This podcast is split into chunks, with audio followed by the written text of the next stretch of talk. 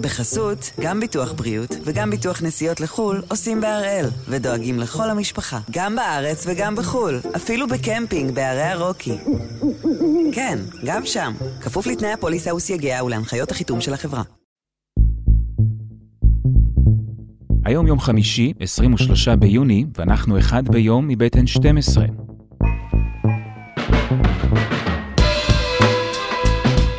אני גדעון אוקו, ואנחנו כאן כדי להבין טוב יותר מה קורה סביבנו, סיפור אחד ביום, כל יום.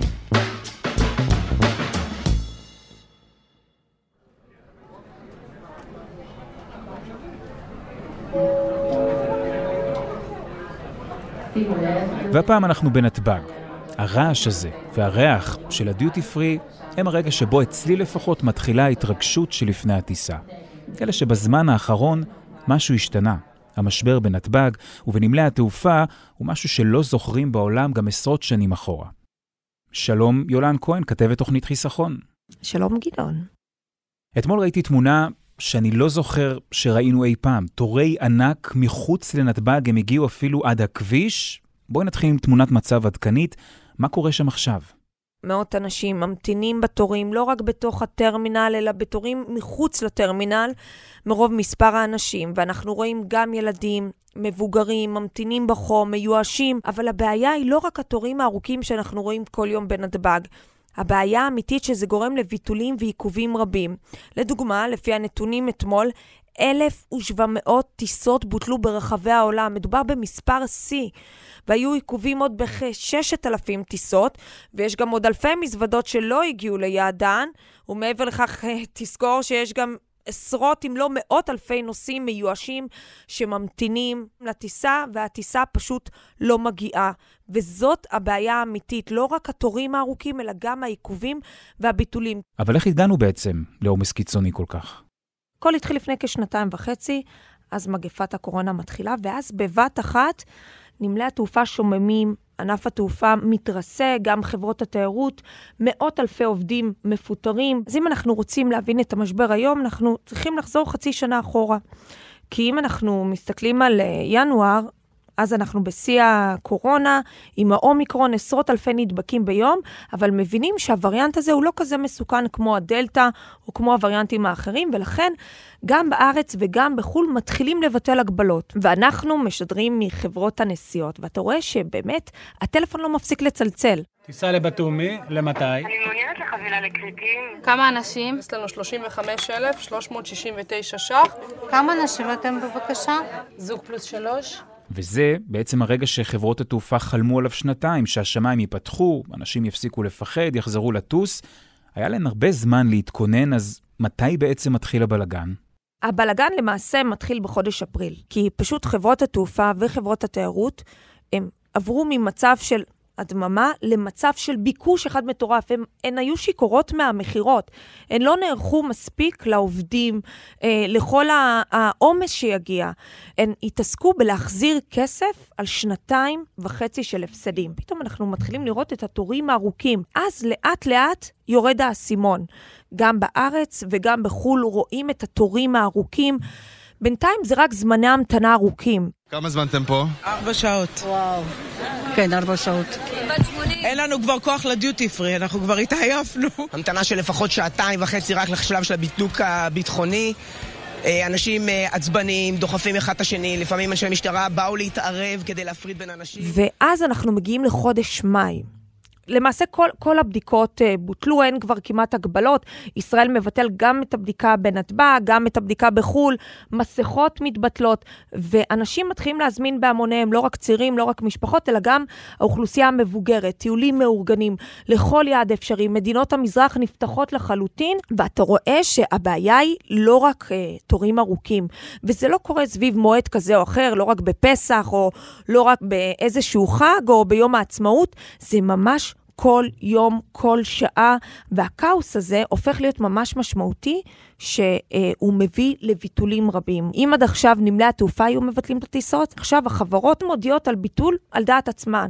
זאת אומרת, איזי ג'ט הודיע שמדי יום היא צפויה לבטל כ-40 טיסות, דלתא מבטלת כ-100 טיסות מראש, בריטיש איירווייס ביטלה מראש כ-8,000 טיסות, והם גם מבינים שהם לא יכולים לספק את הסחורה, אז הם פשוט מנס, מנסים לפתור את המשבר בדרך כזאת או אחרת. אז את אומרת שעכשיו יש התנפלות של נוסעים שבעצם ישבו בבית שנתיים, לא נסעו לחופשות, חברות התעופה מתקשות לעמוד בעומס הזה, למה הן פשוט לא מגייסות עוד עובדים? לפחות לקיץ הקרוב יהיה מאוד קשה, כי תבין, בנתב"ג חסרים אלף עובדים. אני בספק אם יצליחו לגייס 100 עובדים לפחות לקיץ הקרוב. תוסיף את ההכשרה של חצי שנה, עובדי ביטחון, דיילים, גם יש uh, הכשרה. מאוד מאוד קשה. הם כן מנסים למצוא כל מיני פתרונות, אולי להציע להם אה, שכר לימוד ללימודים, אבל העובדים לא כזה ממהרים לחזור, כי יש להם אופציות טובות יותר. מחסור בעובדים אחרי הקורונה זה משהו שהם מרגישים עכשיו בהרבה תחומים, אבל כשזה פוגש את הביקוש המטורף לטיסות, זה מוביל לכאוס שאנחנו רואים עכשיו. אז כדי להבין איך זה נראה מבפנים, ולמה בעצם חברות התעופה מתקשות כל כך לעמוד בעומסים, דיברנו עם עוז ברלוביץ', מנכ"ל ארקיע אינטרנשיונל. שלום עוז. שלום רב גילון. תכניס אותי רגע למאחורי הקלעים של המשבר הזה, איך זה נראה בעיניים שלכם, של חברות התעופה? כרגע אנחנו נמצאים באתגר של גיוס כוח אדם, אה, בעיקר במקצועות שאנשים בזמן הקורונה, שהחברות או היו בהדממה או שהיו בפעילות מאוד נמוכה ולא צרכו שירותים של אה, דיילי אוויר ושל דיילי קרקע, אז אנשים פשוט יצאו לחל"ת או התפטרו או שהחברות פיטרו אותם ומצאו מקצועות אחרים. אה, יש ענפים שיש שם פריחה ב... וקולטים כוח אדם במסות, ולכן אנשים מצאו לעצמם עבודה אחרת או עיסוק אחר בחברות אחרות. ונוצר פתאום חוסר אה, של, של המקצועות האלה, כוח אדם של מכונאים, של אנשי החזקה, ובעיקר דיילי אוויר, זה המחסור הגדול ביותר שלנו כיום הוא, הוא דיילי אוויר. טייסים אנחנו אה, מסודרים, שמרנו על כשירות של טייסים גם במשבר הקורונה, ואנחנו עם אה, מצבת טייסים אה, מדויקת ומוכנה לעונה. באמת, בסוף זה לא רק אצלנו, בכל העולם, אנחנו רואים, שומעים על ביטולי טיסות של חברות, חברות הלואו-קוסט וחברות אחרות, ועיקר הביטולים ושינוי הזמנים הוא נובע ממחסור בכוח אדם חמור בענף התעופה. אבל יש משהו שאני לא מצליח להבין. הרי מצבת כוח האדם ולוח הטיסות זה משהו שאתה יודע הרבה זמן מראש, לפעמים חודשים. סידור עבודה זה משהו שעושים כל שבוע, אז איך קורה שבבוקר עצמו אני מגיע לשדה ומגלה שהטיסה מבוטלת? מה פתאום אתה מגלה שאין דיילים? בדרך כלל הביטולי הטיסות שנעשים הדוק מעכשיו לעכשיו, הם מגבלות של כוח אדם. ונכון שלוח הטיסות בחברות, זה חברות ענק שמוציאות אה, מאות ואלפי טיסות ביום, ונכון שהכל מתוכנן, אבל אם ביום מסוים יש עשרה דיילים שבאותו יום חולים ואין להם מספיק דיילים בכוננות שיוכלו לאייש את הטיסה, הטיסה מבוטלת. טיסה בסוף יכולה לעמוד על דייל אחד, שאתה יודע, יכול, בגלל שהוא לא הגיע לטיסה, או לא, לא נמצא לו מחליף, להעמיד טיסה. אי אפשר, אין פה הנחות. דייל, טיסה לא יכולה לצאת עם פחות דייל או פחות איש צוות כזה או אחר. יכול להיות שזה גם קשור לטענה שאתם וחברות תעופה בעולם מוכרות יותר ממה שהן באמת מסוגלות לספק? הייתם במשבר קשה שנתיים, הפסדתם מיליונים, ועכשיו אתם מנסים לכסות את החובות גם אם בדרך זה בא על חשבון הנוסעים.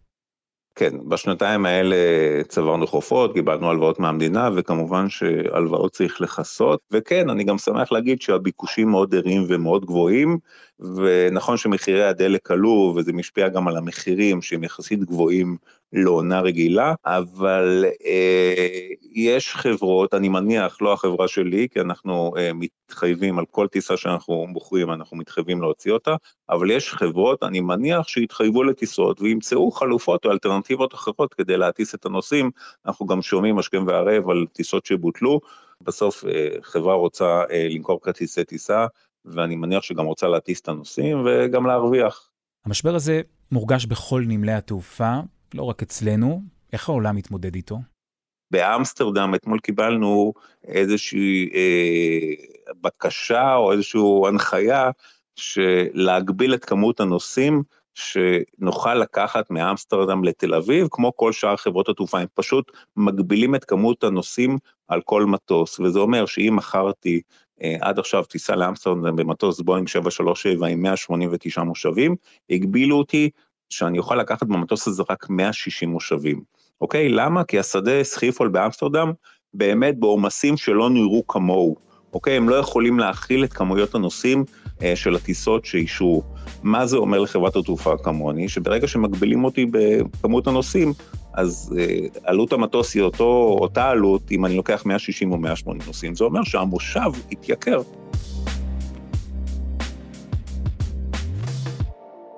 וכל מה שקורה עכשיו ישפיע לא רק על חופשות הקיץ שלנו, אלא ישנה לגמרי את עולם התעופה גם בשנים הבאות, אבל קודם חסות קצרה ומיד חוזרים.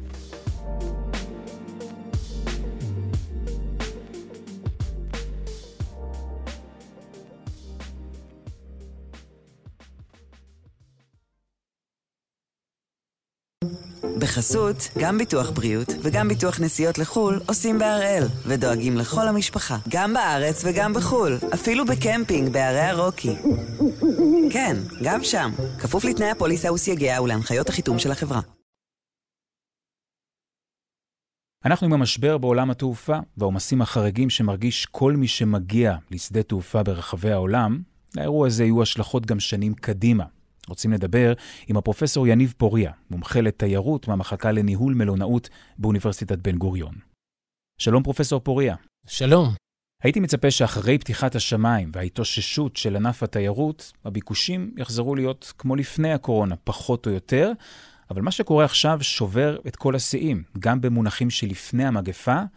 מה גורם לזה? אנחנו היינו מעל שנתיים מבודדים בבית בשל הקורונה. חוויית הטיסה לחו"ל מבחינתנו, לטוב או לרע, זה חלק מסגנון החיים שלנו, ועבור חלקנו זה חלק משגרת החיים שלנו, ועבור חלקנו זהו קריטריון לאיכות החיים, וסגרו אותנו. ומה שקרה, ואני קורא לזה תיאוריית הצינור, אנחנו היינו בלחץ במשך שנתיים בצינור, ועכשיו שחררו את זה, וכולנו רוצים לטוס לחו"ל. וחוץ מהביקושים, אנחנו גם רואים מחסור עצום בכוח אדם. למה כל כך קשה להחזיר את העובדים שעזבו? הגורם הראשון במעלה הוא המשכורות.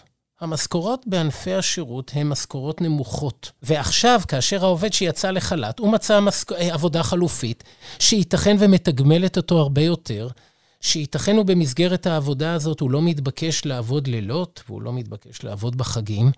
והנה לך הסבר מדוע חלק מהעובדים, וליתר דיוק רוב העובדים, מסרבים להצטרף למעגל העובדים, למרות שמציעים להם תשורות ומציעים להם מיני תופינים שיעזרו להם ולחזור לעבודה. העובדים, גם הצעירים שבהם, אבל בייחוד אלה שהם יותר מבוגרים, רוצים תעסוקה בתחום שהם רואים בו אופק תעסוקתי. ונכון להיום, בשל הנסיבות, ענף התיירות לא מציע אופק תעסוקתי לעובדים בו. אנחנו עדיין מצולקים וחבוטים לאחר הקורונה. מטרתם של המנכ"לים כרגע היא לכסות הפסדים, והענף הזה סובל מהפסדים קשים. רק עכשיו המנכ"לים יודעים שהם צריכים לשלם יותר, שהם צריכים לדאוג לתנאים טובים יותר לעובדים בענף הזה. ניסיתי קודם להבין ממנכ"ל ארקיע איך קורה שטיסה מתבטלת ברגע האחרון. האם זה רק מחסור בכוח אדם, או שהחברות תמיד מוכרות קצת יותר, גם אם הן יודעות שלא בטוח כל הטיסות יוכלו להמריא בסוף. הדברים האלה, למען האמת, לא קורים ברגע האחרון. הדברים האלה צפויים וניתן לנתח אותם. אולם חברות התעופה, הביקוש הנוכחי משרת את האינטרסים שלהם. כי להם יש אינטרס למכור עוד טיסה ועוד טיסה ולהטיס את המטוס ושהוא לא יעמוד על הקרקע. ולכן, מנקודת המבט שלהם, עודף הביקוש כרגע משרת את האינטרסים שלהם. זה ברור שהם היו רוצים להיות במצב שיש להם גם את המשאב האנושי הדרוש כדי לתפעל את הטיסות הללו. אולם מנקודת מבטם, המטרה היא כרגע מקסום רווחים. מקסום רווחים, משמעותו כמה שיותר טיסות. ודרך אגב, הטיעון של חברות התעופה יבוא ויהיה, אם אנחנו עכשיו נדלל את הטיסות, בסופו של דבר האזרח הפשוט ישלם מחיר גבוה יותר, והן צודקות. הביקוש הוא גבוה. כאשר ההיצע יורד, מחיר, המחיר הסופי לצרכן יעלה. אלה חוקי הכלכלה ואין דרך להתחמק מזה. כך שאם היום אנחנו, אתה פותח את החדשות ואתה שומע על החלטה של אה, משרדי תחבורה ברחבי העולם, שהם נותנים הנחיה לדלל טיסות, המשמעות הסופית היא שיהיו פחות טיסות. בהנחה והביקוש הוא מאוד גבוה, המשמעות היא שמחיר הסופי לצרכן יעלה, ויעלה מאוד. אז המשבר הזה יוביל לעלייה במחירי הכרטיסים. חוץ מזה, יהיו לו עוד השפעות על חוויית הטיסה, בכלל על אופי החופשות שלנו? בואו נדבר על אספקט נוסף, משך הפעילות התיירותית שלנו.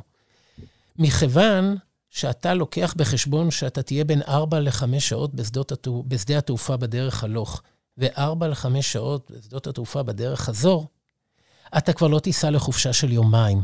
אתה כבר לא תטוס חמש פעמים בשנה, אתה תעדיף לטוס פעם או פעמיים, ולמשך זמן ארוך יותר. אני רוצה לדבר על נושא הכבודה. אנחנו יודעים היום שמזוודות רבות לא מגיעות ליעדן הסופי. אנחנו יודעים היום שמזוודות רבות לא מגיעות, לכל מי שטס בקונקשן, אין זמן להעמיס את המזוודות. אני צופה שבעתיד הקרוב אנחנו נטוס ללא מזוודות. זאת אומרת, יהיו טיסות ללא מזוודות. זה יקל מאוד על uh, רשות שדות התעופה, או על הנהלת שדה התעופה, לא משנה איפה, וזה יוזיל מאוד את עלות הטיסה. בלי מזוודות, טיסות ארוכות יותר, מחירים גבוהים, נשמע שחוויית הטיסה שלנו תהפוך להרבה פחות נעימה. בוא נחשוב לא רק על הצעירים ועל הבריאים, בוא נחשוב על אנשים בגיל החמישי. בוא נחשוב על משפחות עם ילדים קטנים. בוא נחשוב על אנשים עם צרכים מיוחדים. הזכות לתייר והזכות לטוס לחו"ל תהיה להם מאוד קשה למימוש. אם אתה עומד בתור לבד או עם זוגתך במשך שלוש-ארבע שעות, זה נורא, זה מעצבן, אבל אתם תצליחו להתגבר על זה. כאשר אנחנו מדברים על משפחה עם שלושה-ארבעה ילדים, או כאשר אנחנו מדברים על מישהו שנאלץ להשתמש בקביים, או מרותק לכיסא גלגלים, זה הופך להיות משימה כמעט בלתי אפשרית. וצריך לקחת את זה בחשבון. יש משהו שהמדינה הייתה יכולה לעשות? היא צריכה בכלל להתערב במשבר הזה? זה נתון להשקפה אידיאולוגית, וכאן אני אענה על פי המשנה האידיאולוגית שלי. במוצר כמו תיירות, שהוא מוצר מותרות. אנחנו לא באמת חייבים לטוס ללונדון בקיץ. אנחנו לא באמת חייבים לטוס לקטר למונדיאל. לראייתי, אל על הממשלה ואל לו לרגולטור להתערב. הרגולטור יכול להתערב, ואם נזכר בתחילת השיחה, בכל הנושא של המשאבי אנוש. מדינת ישראל יכלה לבוא ולעזור לרשות שדות התעופה על ידי זה שהייתה מגדירה את העבודה בשדות התעופה כעבודה מועדפת, לדוגמה. וזה היה מגדיל את הביקושים. אבל מעבר לכך, אני לא חושב שיש מקום שממשלת ישראל, ישראל תתערב במצב הנוכחי. עוז ברלוביץ', מנכ"ל ארקיע אינטרנשיונל, אנחנו רק בתחילתו של הקיץ, מה נראה בחודשים הבאים? אני חושב שחודשים יולי ואוגוסט אנחנו נראה במספר מקומות בעולם עומסים שיהיו יותר גבוהים ממה שאנחנו רואים עכשיו, לא לשכוח שכרגע אנחנו, החופשה מתחילה למעשה ביולי והשיא שלה הוא בחודש אוגוסט, אבל שלא לא נשכח, בל נשכח שהיציאה מהקורונה התחילה בחודש אפריל. וחברות, אה, כל נמלי התעופה וחברות כוח אדם וחברות שירותי הקרקע נערכו לקליטה מסיבית של עובדים, פשוט זמן ההכשרה הוא לקח זמן, לקח חודש וחודשיים, ולכן פתאום, עכשיו אנחנו בצוואר בקבוק, אבל צוואר בקבוק הזה ייפתר כי יוכשרו אה, אה, אלפי עובדים כבר בתקופה הקרובה, ואני אופטימי מטבעי, אני מקווה שאתה יודע ש... שנוכל לראות uh, קצת ירידה בעומסים, גם בנתב"ג, צריך uh, לשנות משהו במוד ולהגיע עם הרבה יותר סבלנות, עם אורך רוח, ולדעת ש... חלק מהיציאה מישראל או החזרה אליה, או בכלל בכל מדינות העולם, כרוכה בהמתנה בתורים אה, בשדות תעופה. תודה עוז, ותודה לפרופסור יניב פוריה וליולן כהן מתוכנית חיסכון. וזה היה אחד ביום של N12. אנחנו בפייסבוק, חפשו אחד ביום, הפודקאסט היומי. העורך שלנו הוא רום אטיק, תחקיר והפקה רוני ארניב, עדי חצרוני ודני נודלמן, על הסאונד צניר ימין. יאיר בשן יצר את מוזיקת הפתיחה שלנו. אני גדעון אוקו, אלעד שמחה יופיע כאן בשבוע הבא. להתראות.